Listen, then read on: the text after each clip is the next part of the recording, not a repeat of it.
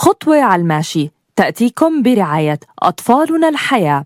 خدمات ومشاريع نوعية وملائمة لأهالينا المقدسيين وأطفالهم في جيل الطفولة المبكرة. نقدمها لكم من خلال قسم الطفولة المبكرة وصفحة أطفالنا الحياة على مواقع التواصل الاجتماعي.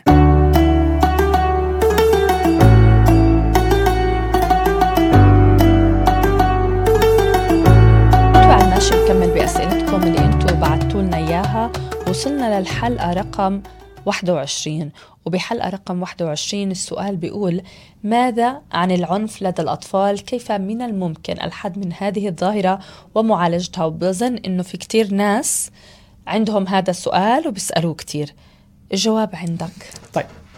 طبعا في وضعيات العنف مرام وأنا كمان بقول هون العنف اللي هو إن كان تجاه الأهل وإن كان تجاه الأطفال الآخرين هذا هو المحل اللي أنا فيه ما بقدر أتجاهل سلوك الطفل. وليش؟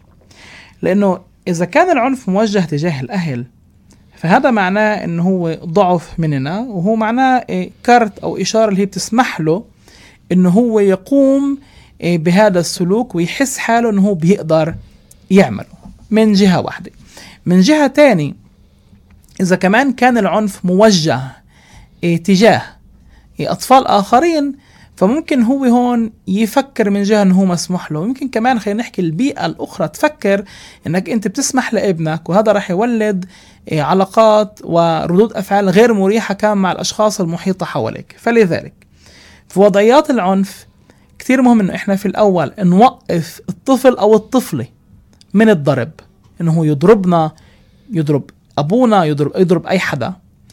بمحل تاني. جدا مهم إن إحنا نوجهه إنه يقعد في مكان داخل الصالة أو داخل أي مكان آخر وهون نقول له بصوت فيه حزم وصوت فيه العديد من خلينا نحكي الصلاحية إنه ممنوع تضرب أي حدا ممنوع تمد إيدك وممنوع ترفع إيدك وبحين ما بتكرر هذا السلوك في مرات قادمة راح يمنعك إنك أنت تحصل على امتيازات معينة ومحددة.